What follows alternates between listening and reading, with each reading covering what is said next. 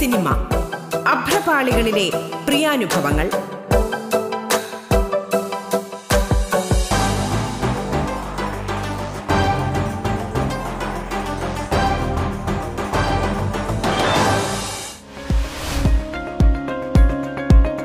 പ്രിയ സിനിമയിൽ ഇന്ന് സിനിമാ വിശേഷങ്ങൾ പങ്കുവയ്ക്കാൻ നമ്മോടൊപ്പമുള്ളത് പ്രശസ്ത നോവലിസ്റ്റും ചലച്ചിത്ര സംവിധായകനും നടനുമായ ശ്രീ അൻവർ അബ്ദുള്ളയാണ്. ഇരുപതോളം പുസ്തകങ്ങൾ പ്രസിദ്ധീകരിച്ചിട്ടുള്ള ശ്രീ അൻവർ അബ്ദുള്ള രണ്ടായിരത്തി പതിനെട്ടിൽ സമക്ഷം, കിണർ എന്നീ സിനിമകളുടെ ഭാഗമായി. രണ്ടായിരത്തി ഇരുപതിൽ ട്രിപ്പ് എന്ന സിനിമ ഒരുക്കി. കോവിഡ് ലോക്ക്ഡൌൺ സമയത്ത് നാട്ടിലെത്തിയ പ്രവാസിയുടെ ക്വാറന്റൈൻ കഥ പറയുന്ന മതിലുകൾ, love in the time of corona എന്ന അദ്ദേഹത്തിന്റെ പുതിയ ചിത്രമാണ് ഇപ്പോൾ ഒ ടി ടി പ്ലാറ്റ്ഫോമുകളിൽ ശ്രദ്ധേയമാകുന്നത്. ചിത്രത്തിലെ നായക കഥാപാത്രത്തെ അവതരിപ്പിച്ചിരിക്കുന്നതും സംവിധായകൻ തന്നെയാണ്. ശ്രീ അൻവർ അബ്ദുള്ളയ്ക്ക് പ്രിയ സിനിമയിലേക്ക് സ്വാഗതം. ഞാൻ എന്റെ മൊബൈലിൽ ഷൂട്ട് ചെയ്ത് മതിലുകളുണ്ട്. അതായത് രണ്ട് മതിലുകളുണ്ട്. മൊബൈലിൽ കംപ്ലീറ്റ് ആയിട്ട് ഷൂട്ട് ചെയ്ത മതിലുണ്ട്. അത് പോസ്റ്റ് പ്രൊഡക്ഷൻ വർക്കൊന്നും ചെയ്തിട്ടില്ല, എഡിറ്റിംഗ് വരെ കൊണ്ട് നിർത്തിയിരിക്കുകയാണ്. അത് ഞാൻ പിന്നീട് ഞാൻ യൂട്യൂബിൽ എടുത്തിടും. അതിന്റെ കുറച്ച് പോസ്റ്റ് പ്രൊഡക്ഷൻ വർക്കുകളും കൂടെ ചെയ്തിട്ട് ആ അമച്വർ സിനിമ എങ്ങനെ രൂപപ്പെട്ടു എന്ന് ആളുകൾക്ക് അറിയാൻ വേണ്ടി മാത്രം. യഥാർത്ഥത്തിൽ അടൂർ ഗോപാലകൃഷ്ണൻ എടുത്ത മതിലുകള് ആളുകൾ വിചാരിക്കുന്നത് മതിലുകൾ മാത്രമാണെന്നാണ്. പക്ഷെ യഥാർത്ഥത്തിൽ അടൂർ ഗോപാലകൃഷ്ണൻ അതിലും ബഷീറിന്റെ ഒരു സർവ്വപ്രപഞ്ചത്തെ വേറൊരു തരത്തില് കൊണ്ടുവരാൻ അതിപ്രഗത്ഭമായിട്ട് ചെയ്തിട്ടുണ്ട് എന്ന് ആരും അങ്ങനെ ശ്രദ്ധിച്ചിട്ടില്ല. ഉദാഹരണത്തിന് ടൈഗർ എന്ന് പറയുന്ന കഥ അതിലുണ്ട്, ഇടിയൻ പണിക്കർ എന്ന് പറയുന്ന കഥ അതിലുണ്ട്. അതുപോലെ നീതിന്യായം എന്ന് പറയുന്ന ബഷീറിന്റെ ഒരു മതിലുകളിൽ ഇല്ലാത്ത ഒരു കഥ, മതിലുകളുമായിട്ട് ബന്ധമില്ലാത്ത മറ്റൊരു സന്ദർഭത്തെ ഏതാണ്ട് പൂർണ്ണമായിട്ട് രവിവള്ളത്തോളം തെന്നിച്ചാരി എന്നൊരു കഥ പറയുന്നുണ്ട്. ആ നറേറ്റീവ് അല്ലെങ്കിൽ ആ നറേഷൻ കംപ്ലീറ്റ് നീതിന്യായം എന്ന് പറയുന്ന വേറൊരു കഥയിൽ നിന്ന് പുള്ളി പൊക്കിയെടുത്തുകൊണ്ടെന്ന് വെച്ചിരിക്കുകയാണ്. അപ്പോ അങ്ങനെ ബഷീറിന്റെ മതിലുകളോ മതിലുകൾ മാത്രമല്ല, ബഷീറിന്റെ സർവ്വ ജീവിതത്തിന്റെയും ഒരു ഭാഗമാണ്. അപ്പൊ അടൂർ അത് ചെയ്തിട്ടുണ്ട്. ഞാൻ ചെയ്യാൻ ശ്രമിച്ചത് വേറൊരു തരത്തിലാണ്. അതായത് ബഷീറിന്റെ രണ്ട് പ്രധാനപ്പെട്ട സംഗതി, ഒന്ന് ഈ സ്വാതന്ത്ര്യം അസ്വാതന്ത്ര്യം എന്ന് പറയുന്ന ഈ ദ്വന്ദ്വത്തെ പുള്ളി എപ്പോഴും അഡ്രസ് ചെയ്യുന്നുണ്ട്. രണ്ടാമത് സ്ത്രീയും പുരുഷനും എന്ന് പറയുന്ന ഈ സംയോഗത്തെ അദ്ദേഹം എപ്പോഴും അഡ്രസ് ചെയ്യുന്നുണ്ട്. സംയോഗം എന്ന് പറയുന്ന സംയോഗം ഇല്ലായ്മയെയാണ് അഡ്രസ് ചെയ്യുന്നതെന്ന് വേണമെങ്കിൽ പറയാം. അതായത് ബഷീറിന്റെ കൃതികളിൽ ധാരാളമായിട്ട് വരുന്ന സന്ദർഭങ്ങളിൽ എവിടെയും സ്ത്രീ വരുന്നില്ല. പലയിടത്തും ഇപ്പൊ ഭാരതീയ നിലയത്തിൽ സ്ത്രീ ഇല്ല, സ്ത്രീ എന്ന് പറയുന്ന ബോഡി ഇല്ല. സ്ത്രീ എന്ന് പറയുന്ന പ്രസൻസ് ഉണ്ട്, പക്ഷെ അത് ബോഡിലി പ്രസൻസ് അല്ല, അതൊരു അബ്നോർമൽ പ്രസൻസ് ആണ്, അല്ലെങ്കിൽ അതിഭൗതികമായിട്ടുള്ള പ്രസൻസ് ആണ് ഭാരതീയ നിലയത്തില് അല്ലെങ്കിൽ നീല വെളിച്ചത്തില്. അതുപോലെ മതിലുകളിൽ സ്ത്രീ ഇല്ല, മതിലിനപ്പുറത്ത് സ്ത്രീ ഉണ്ട് എന്ന് പറയുന്ന സ്ത്രീയുടെ ശബ്ദം മാത്രമേ ഉള്ളൂ, ചിലപ്പോൾ വളരെ സൂക്ഷ്മമായിട്ട് മണവും മാത്രമേ ഉള്ളൂ. നിലാവിൽ തെളിഞ്ഞ് കണ്ട മായാമോഹിനി എന്ന് പറയുന്ന കഥയിൽ സ്ത്രീ ഇല്ല, ഭൂത സാന്നിധ്യമായിട്ടാണ് സ്ത്രീ. ഭൂനിലാവ് എന്ന് പറയുന്ന മറ്റ് കഥയില് സ്ത്രീ വരുന്നതായിട്ട് ഫീൽ ചെയ്യുന്നുണ്ട്, പക്ഷെ രാവിലെ അത് വെറൊരു അപ്തികൂടമായിരുന്നുവെന്ന് എഴുത്തുകാരൻ തിരിച്ചറിയുന്നു, അല്ലെങ്കിൽ നറേറ്റർ തിരിച്ചറിയുന്നു. ഇങ്ങനെ അനേകം കഥകളുണ്ട്. ഇത്തരം കഥകളിലെല്ലാം ഈ സ്ത്രീ ഇല്ലായ്മയുണ്ട്. സ്ത്രീ എന്ന് പറയുന്ന സംഗതി യോജിക്കുന്ന വളരെ ബാല്യകാല സഖി നേരത്തെ എഴുതിയൊരു കഥയാണ്. ബാല്യകാല സഖിയുടെ സുഹറയുണ്ട്, പക്ഷെ സുഹറയുടെ സാന്നിധ്യം മിസ്ഡ് ആയി നഷ്ടപ്പെട്ടു പോകുന്ന മിസ്സിംഗ് പോകുന്ന സന്ദർഭത്തിലുണ്ട്. സുഹറ ബഷീറിന്റെ അടുത്ത് അല്ലെങ്കിൽ മജീദിന്റെ അടുത്ത് കൽക്കട്ടയിൽ വന്നിരുന്ന് മജീദിന്റെ അടുത്ത് വന്നിട്ട് സുഹറ പറയുന്നത്, തട്ടി വിളിച്ചിട്ട് പറയുന്നത്, മജീദെ അറിഞ്ഞോ ഞാൻ മരിച്ചു പോയെന്നാ എന്ന് പറഞ്ഞാൽ മരിച്ച ആളാണ് വന്നിരുന്ന് സംസാരിക്കുന്നത്. ഇങ്ങനെ ഞാൻ അതിനെ ഈ മൊത്തം ബഷീറിന്റെ പ്രപഞ്ചത്തിലുള്ള ഈ സംഗതിയെ present male and absent female എന്നാണ് ഞാൻ കാണുന്നത്. അതൊരു ഒരു അക്കാദമികമായിട്ട് കാണുന്നത് ഒരു ഭാവ പുരുഷനും അഭാവ സ്ത്രീയും. ഇത് ഒന്ന് രണ്ട് സന്ദർഭങ്ങളിൽ അദ്ദേഹം മുൻ എഴുത്തിലും മാറ്റുന്നുണ്ട്. ഒന്ന് പ്രേമലേഖനാണ്, അതിൽ ബഷീർ അല്ല, അതിൽ കേശവൻ നായരാ, മജീദ് പോലും അല്ല. കേശവൻ നായർ എന്ന് പറയുന്ന വളരെ വ്യത്യസ്തമായ ഒരു കഥാപാത്രമാണ്. പിൽക്കാലത്ത് അദ്ദേഹം ഈ സ്ത്രീയെ തിരിച്ചു പിടിക്കുന്നത് ഒരു പരിധി വരെ വിവാഹശേഷമാണെന്ന് വേണമെങ്കിൽ പറയാം. വിവാഹശേഷമുള്ള കഥകൾ, പക്ഷെ അത് ദാമ്പത്യ കഥകളാണ്. ഇപ്പോ ഭാര്യയെ തട്ടിക്കൊണ്ടുപോകാൻ ആളെ ആവശ്യമുണ്ട്, അതല്ലെങ്കിൽ മാംസിക പൂച്ച, അതല്ലെങ്കിൽ ഹുന്ദ്രാബി ബുസാഖ്, ഇങ്ങനെയൊക്കെയുള്ള കഥകളില് വേറെ തരത്തിലുള്ള ഒരു പ്രസന്റ് സ്ത്രീ വരുന്നുണ്ട്. അത് വേറെ സംഭവം. അതല്ലാതെ ഇങ്ങനെ ഒരു ആബ്സെന്റ് ആയിട്ടുള്ള ഒരു ഫീമെയിൽ പ്രസൻസ്, ഒരു ആബ്സെന്റ് പ്രസൻസ് ഉണ്ട്. ഇതിനെ വർക്ക്ഔട്ട് ചെയ്യാനാണ് ഞാൻ ശ്രമിച്ചത്. ഇതിനെ തിയറിറ്റിക്കലായിട്ട് അല്ലെങ്കിൽ ഇതിനെ ഒരു പോസ്റ്റ് മോഡേൺ പരിശോധന വലിയ വാക്കുകളൊക്കെ പറഞ്ഞത് കേട്ട് ഞാൻ പോസ്റ്റ് മോഡേൺ പോസ്റ്റ് മോഡേണിസത്തെ കുറിച്ചൊക്കെ മരുന്നിന് മാത്രം അറിയാവുന്ന ഒരു സാധാരണ മനുഷ്യനാണ് ഞാൻ. അപ്പോൾ അങ്ങനെ പോസ്റ്റ് മോഡേൺ ലൈഫാണ് എല്ലാവരും ജീവിക്കുന്നത്. ആ ഒരു പോസ്റ്റ് മോഡേൺ ജീവിത പരിസരത്തിനകത്ത് ബഷീർ ഈ പറയുന്ന ഈ ആബ്സെന്റ് ഫീമെയിൽ ആബ്സെന്റ് ഫെമിനൈൻ സാധനം കൊണ്ടുവരാൻ വേണ്ടിയിട്ടുള്ള ഒരു ശ്രമമാണ് ശരിക്കും നടത്തുന്നത്. അതേസമയം മനുഷ്യത്വം എന്ന് പറയുന്ന സംഗതിയെ നിർവഹിക്കുന്നുണ്ട്. ഇപ്പോ ഈ സിനിമയില് നാരായണൻ ചോദിക്കുന്നുണ്ട്, ബഷീറോ അത് ആലോചിക്കുന്നുണ്ട്. അപ്പൊ ഇയാൾ ഇങ്ങനെ ഒന്ന് ആലോചിക്കും, നായകൻ നിന്ന് ആലോചിക്കും, ബഷീറോ ബഷീർ ബഷീറിന് എല്ലാവർക്കും അറിയാവുന്നു. ഇപ്പൊ നമുക്ക് മഴ മഴ എന്ന് പറഞ്ഞാൽ എന്താ എന്നൊരാൾ ചോദിക്കാൻ നമ്മൾ എന്ത് ചെയ്യും? മഴ നമുക്ക് ഇങ്ങനെ പറയാൻ പറ്റുമോ? അത് കടലിലെ വെള്ളം സൂര്യതാപം കൊണ്ട് ആകാശത്തിലേക്ക് ഉയർന്ന് ബാഷ്പീകൃതമായി മേലേക്ക് ഉയർന്ന് അത് മേഘങ്ങളായി രൂപപ്പെട്ട് അത് കാറ്റടിച്ച് പരന്ന് അത് എവിടെയോ പൊഴിയുന്നതാണ് എന്ന് പറഞ്ഞു കഴിഞ്ഞാൽ ആർക്കെങ്കിലും അതിന്റെ ഫീല് കിട്ടുമോ? പക്ഷെ സയൻസിൽ ഇങ്ങനെയാണ് നമ്മൾ പഠിക്കുന്നത്. മൂന്നാം ക്ലാസ് മുതൽ നമ്മൾ പഠിക്കുന്നത് ഇങ്ങനെയാണ്.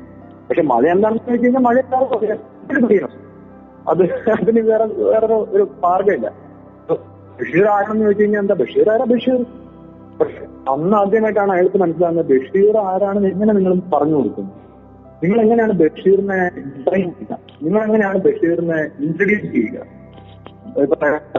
കുറെ നേരം ഒരു ഒരു മിനിറ്റോളം ആലോചിച്ച് തല താഴ്ത്തി നിന്നിട്ട് വീണ്ടും അവൾ ചോദിക്കും, പറ ആരായി ബഷീർ എന്ന് എടുത്തു ചോദിക്കുമ്പം അയാൾ മെല്ലെ പറയുന്നത്, ഓ ആരുമല്ല ഒരു മനുഷ്യൻ എന്നാണ് പറയുന്നത്. ആ ഡയലോഗ് എന്നെ സംബന്ധിച്ചിടത്തോളം സാധാരണ തലത്തിലുള്ള സിനിമ ആണെന്നല്ലേ, ചുമ്മാ കണ്ടങ്ങ് പോകുന്ന ഒരു സീന ഒരു ഷോട്ടായിരിക്കും അല്ലെങ്കിൽ ഒരു ഡയലോഗായിരിക്കും. പക്ഷെ എന്നെ സംബന്ധിച്ചിടത്തോളം ഒരു മനുഷ്യൻ എന്ന് പറഞ്ഞാൽ ബഷീറിന്റെ ഒരു കഥയുടെ പേരാണ് ഒരു മനുഷ്യൻ. ഒരു മനുഷ്യൻ എന്ന് പറയുന്ന കഥ ബഷീർ എഴുതുന്നു. ആ കഥകൾക്ക് ഒരുപാട് മനുഷ്യരുണ്ട്. ആ കഥ നിറഞ്ഞ മനുഷ്യനല്ല, മനുഷ്യന്മാര് നിറഞ്ഞ ഒരു തളത്തിൽ ഇരുന്നിട്ടാണ് ആ കഥ നടക്കുന്നത്. പക്ഷെ ഈ മനുഷ്യനാണ് അത് രണ്ട് മനുഷ്യനെന്നോ കുറെ മനുഷ്യരെന്നോ ഒരു കൂട്ടം മനുഷ്യരെന്നോ ഒക്കെ വേണമെങ്കിൽ ആ കഥയ്ക്ക് പേരിടാം. പക്ഷെ ബഷീർ ആ കഥയ്ക്ക് പേരിടുന്ന ഒരു മനുഷ്യൻ എന്നാണ്. കാരണം അതിൽ ഒരു മനുഷ്യനെ ഉണ്ട്. രണ്ടു പേരുണ്ട്. ഒരാൾ അപമാനം കൊണ്ട് താങ്ങാനാകുന്നു, അത് മനുഷ്യനല്ല. പക്ഷെ അയാൾ അപമാനത്തിൽ നിന്ന് ഉയർത്തി മേലെ കൊണ്ടുവന്ന മനുഷ്യനാണ്, അയാളാണ് മനുഷ്യൻ. മനുഷ്യത്വം എന്ന് പറയുന്നത് ഒരു പതനമല്ല, ഒരു ഉത്ഥാനമാണ്, ഒരു ഉയർച്ചയാണ്. ഒരു ഒരു സാധാരണ ഒരുപാട് ആളുകൾ തെറ്റിൽ അവരിൽ നിന്ന് നന്മയിലേക്ക് അല്ലെങ്കിൽ വേറെ തരത്തിലുള്ള സഹജീവി സ്നേഹത്തിലേക്കുള്ള ഉദ്ഘാടനമായിട്ട് മനുഷ്യത്വം. അതുകൊണ്ടാണ് ബഷീർ ആ കഥയ്ക്ക് ഒരു മനുഷ്യൻ എന്ന് പേരിടുന്നത്. ഈ ഒരു ധാരണയിലാണ് ഞാൻ ഈ ഒരു മനുഷ്യനെ. അതുപോലെ ബഷീറിന്റെ ആനവാരിയും പൊന്തിരിച്ചും ആ സീരീസിൽ ഉള്ള അങ്ങനെയാണ് ചൊറിയമ്പുഴ യുദ്ധം. അത് ഞാൻ ഈ സിനിമയിലേക്ക് പ്രകടനം കൊണ്ടിട്ടുണ്ട്. ഇവള് അന്വേഷിക്കുമ്പോഴത്തേക്ക് ഇവക്ക് കശുവണ്ടി വണ്ടി ചുട്ട് തല്ലിയത് ഈ നായകൻ കൊടുക്കുന്നുണ്ട് നമ്മുടെ നാരായണൻ. അപ്പൊ ബഷീറിന്റെ ചൊറിയമ്പുഴി യുദ്ധം എന്ന് പറയുന്നത് ആണവയുദ്ധവും അതിനപ്പുറത്തേക്കുള്ള ഒരു ജൈവായുധ യുദ്ധവുമാണ് ഇൻഡിക്കേറ്റ് ചെയ്യപ്പെടുന്നുണ്ട്. ആ രീതിയിലാണ് ഞാൻ അതിനെ ഇവിടെ റീഡ് ചെയ്യുന്നത്. ഇവിടെ ഒരു ആണവയുദ്ധം, അതായത് ഈ കൊറോണ കൊറോണ ജൈവായുധ പ്രയോഗമായിരുന്നു ചൈനയുടേത് എന്ന് ഇന്ന് പല വിദഗ്ധന്മാരും പറയുന്നുണ്ട്.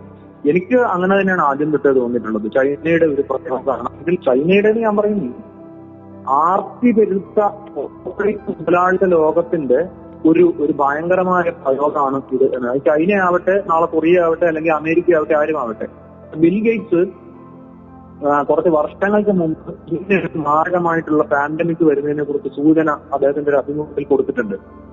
അതായത് ഇങ്ങനത്തെ പാൻഡമിക് വരും, അതോടുകൂടി ലോകക്രമം മാറും എന്ന് പറഞ്ഞിട്ടുണ്ട്. ഇത്രയധികം ആളുകളൊന്നും ലോകത്തിൽ വേണ്ട, ഇങ്ങനെയൊന്നും ലോകം പ്രവർത്തിക്കണ്ട എന്ന മുതലാളിത്തത്തിന്റെ തീരുമാനമായിട്ടാണ് അതിൽ നമുക്ക് സൂചനകൾ വായിച്ചെടുക്കാൻ പറ്റുന്നത്. അപ്പൊ ഇതിനെ പരാമർശിക്കുന്ന വിധത്തിലാണ് ബഷീറിനെ ഞാൻ അവിടെ കണക്ട് ചെയ്യുന്നത്.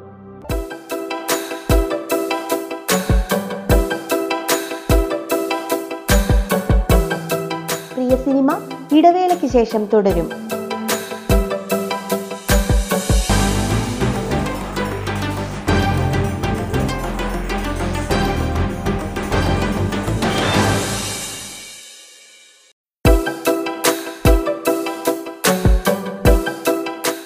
കേൾക്കാം പ്രിയ സിനിമ. പ്രിയ സിനിമയിൽ ഇന്ന് സിനിമാ വിശേഷങ്ങൾ പങ്കുവയ്ക്കാൻ നമ്മോടൊപ്പമുള്ളത് പ്രശസ്ത നോവലിസ്റ്റും ചലച്ചിത്ര സംവിധായകനും നടനുമായ ശ്രീ അൻവർ അബ്ദുള്ളയാണ്.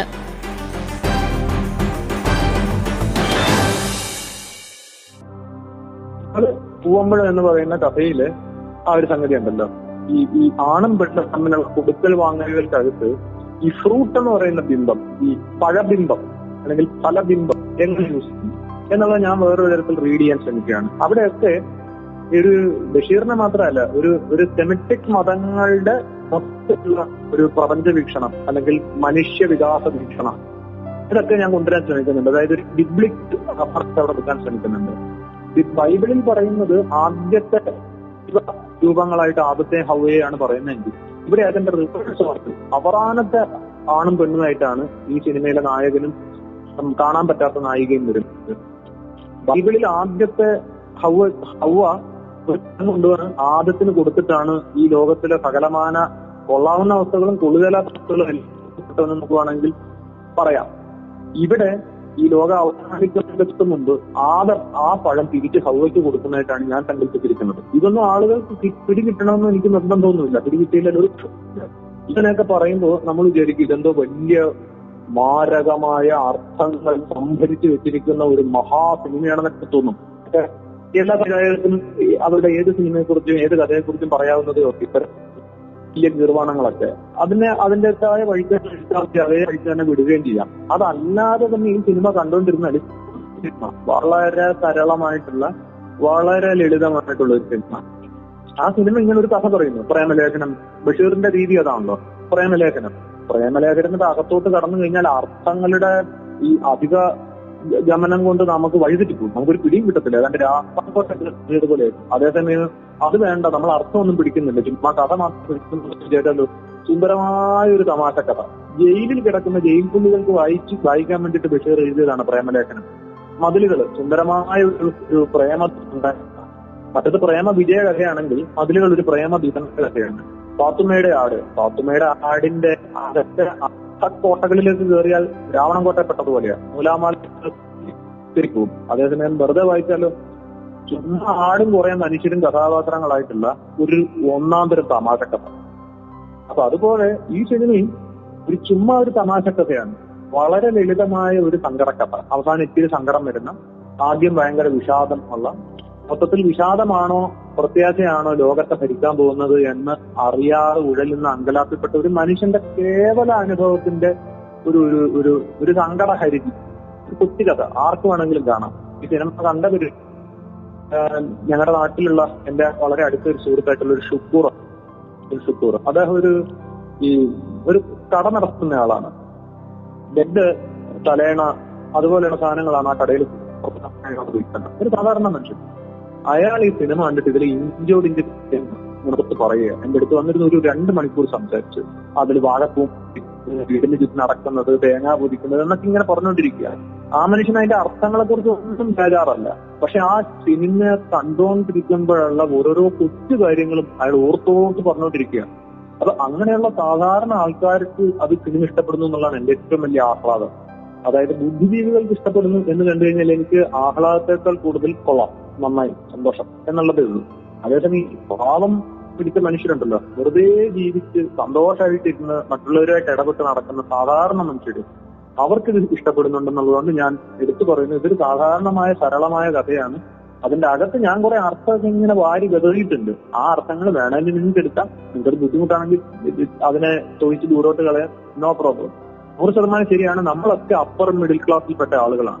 നമുക്ക് അപ്പർ മിഡിൽ ക്ലാസ്സുകാരന്റെ ഒരു തരം എന്താ പറയാ, ഒരു തരത്തിൽ പറഞ്ഞു കഴിഞ്ഞാല് വിഡ്ഢിത്തം നിറഞ്ഞ അങ്കലാപ്പത്താണ് മനസ്സിലാക്കുന്നത്. പാവപ്പെട്ട മനുഷ്യൻ ഇവിടെ പുതുക്കളെ പോലെ നിറയ്ക്കുന്നു. ഒരു ഒരു ഇന്ന് വൈകുന്നേരം കഴിഞ്ഞിരിക്കുന്ന എങ്ങനെ അറിയാൻ പാടില്ലാതെ വിഷമിക്കുന്നു. അങ്ങേയറ്റം കഷ്ടപ്പാടിൽ നാട്ടില്, വല്ല ജാർഖണ്ഡിലോ ഒക്കെ ഏതോ ഒരു കുഗ്രാമത്തിൽ കിടക്കുന്ന മോൾക്ക് അല്ലെങ്കിൽ കുഞ്ഞു മകന് അസുഖം വന്നിട്ട് ഡോക്ടറെ കാണിക്കാൻ പൈസ ഇല്ലാതെ ിരിക്കുന്നു അതോർത്ത് വേകുന്നു, ഒരൊറ്റ മുട്ടി കഴിയുന്നു. ഒരു കപ്പൂസ് പത്ത് പേര് ഇരുപത് പേര് ഷെയർ ചെയ്യുന്നു. അത് ഏറെ സിനിമ എന്നൊക്കെ പറയുന്നത് അഹങ്കാരമാണ്. ഒരു ഒരു അപ്പർ മിഡിൽ ക്ലാസ്സുകാരന്റെ അഹങ്കാരമാണ് എന്ന് പറയേണ്ടി വരും. അത് ഞാൻ ആ അത് വിമർശനമായിട്ട് എനിക്കറിയാം, എങ്കിലും ഞാനത് എല്ലാ കുറ്റബോധത്തോടു കൂടി ഞാൻ അതിന്റെ വിമർശനം ഉൾക്കൊള്ളുന്നു. ഇത് ആരെങ്കിലും, നമ്മളിപ്പോ സത്യത്തില് ഒരു വീട്ടിൽ താമസിക്കുകയാണ്, നമ്മൾ ഭാര്യയും ഭർത്താവും കുഞ്ഞുങ്ങളും ഒക്കെ ആയിട്ട് ജീവിക്കുന്നുണ്ട്. യഥാർത്ഥത്തിൽ നമ്മള് നമ്മുടെ ഞാൻ ഭർത്താവ് ഭാര്യയുടെ ജീവിതത്തിൽ അത്ര കണ്ട് യഥാർത്ഥത്തിൽ തൽപരനാണ്. എന്റെ കുഞ്ഞുങ്ങളുടെ ജീവിതത്തിൽ യഥാർത്ഥം ഞാൻ തൽപരനാണോ? അല്ല എന്നുള്ളതാണ് സത്യം. ഞാൻ എന്റെ കാര്യത്തിൽ തൽപരൻ. അത് തിരിച്ച് ഭാര്യയും അങ്ങനെ തന്നെ ആയിരിക്കാം. പക്ഷെ നമ്മള് ഒരു ശീലം കൊണ്ട്, ഒരു പഴക്കം കൊണ്ട് ഇങ്ങനെ ഒരു ഒരു കുടുംബജീവിതം ഉണ്ടാക്കി ഇങ്ങനെ ജീവിച്ചു പോകുന്നു. ഒരു പ്രശ്നമില്ല, ഭാര്യ കാര്യത്തിൽ തൽപര്യമില്ല എന്നല്ല ഞാൻ പറഞ്ഞത്. അവരുടെ കാര്യം, അവരുടെ സുരക്ഷ, അവരുടെ എല്ലാം നമ്മൾ ശ്രദ്ധിക്കും. തിരിച്ച് നമ്മുടെ ആരോഗ്യം, നമ്മുടെ ഭക്ഷണ കാര്യങ്ങള് ഒക്കെ അവരും ശ്രദ്ധിക്കും. ഒക്കെ ശരിയാണ്. പക്ഷെ യഥാർത്ഥത്തിൽ ജപ്തില് ഈ താല്പര്യം അസാധ്യമാണ്, പ്രകൃതിയുടെ അസാധ്യമാണ്. ഒരു ജീവിക്കും മറ്റൊരു ജീവിയുടെ കാര്യത്തില് അത്രയധികം താല്പര്യം വരാൻ സാധ്യതയില്ല. അതുപോലെ അവരുടെ ഒപ്പിച്ചു വെച്ചിരിക്കുന്ന സാധനങ്ങള് ഇയാള് ഉറപ്പില്ല, എന്തെങ്കിലും അത് മാറ്റിക്കൊള്ളണം അല്ലെങ്കിൽ ക്ലീൻ ചെയ്യണം എന്നൊന്നുമില്ല.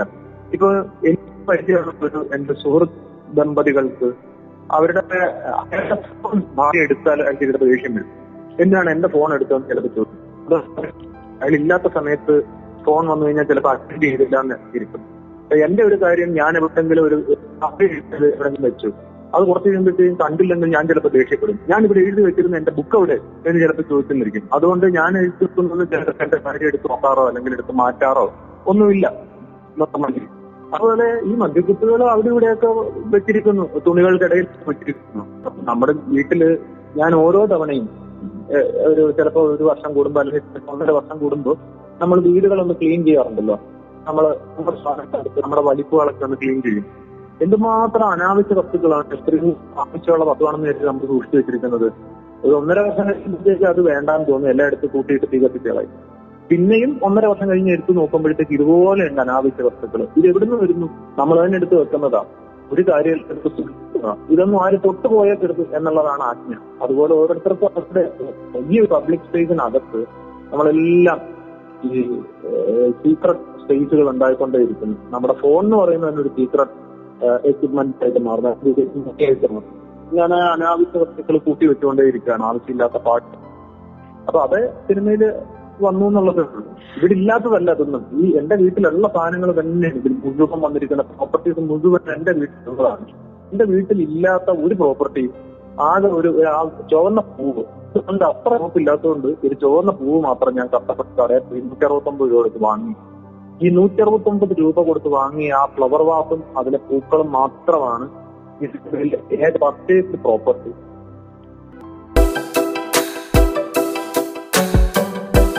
പ്രശസ്ത നോവലിസ്റ്റും ചലച്ചിത്ര സംവിധായകനും നടനുമായ ശ്രീ അൻവർ അബ്ദുള്ള അതിഥിയായി എത്തിയ പ്രിയ സിനിമയുടെ ഇന്നത്തെ അധ്യായം ഇവിടെ പൂർണ്ണമാകുന്നു.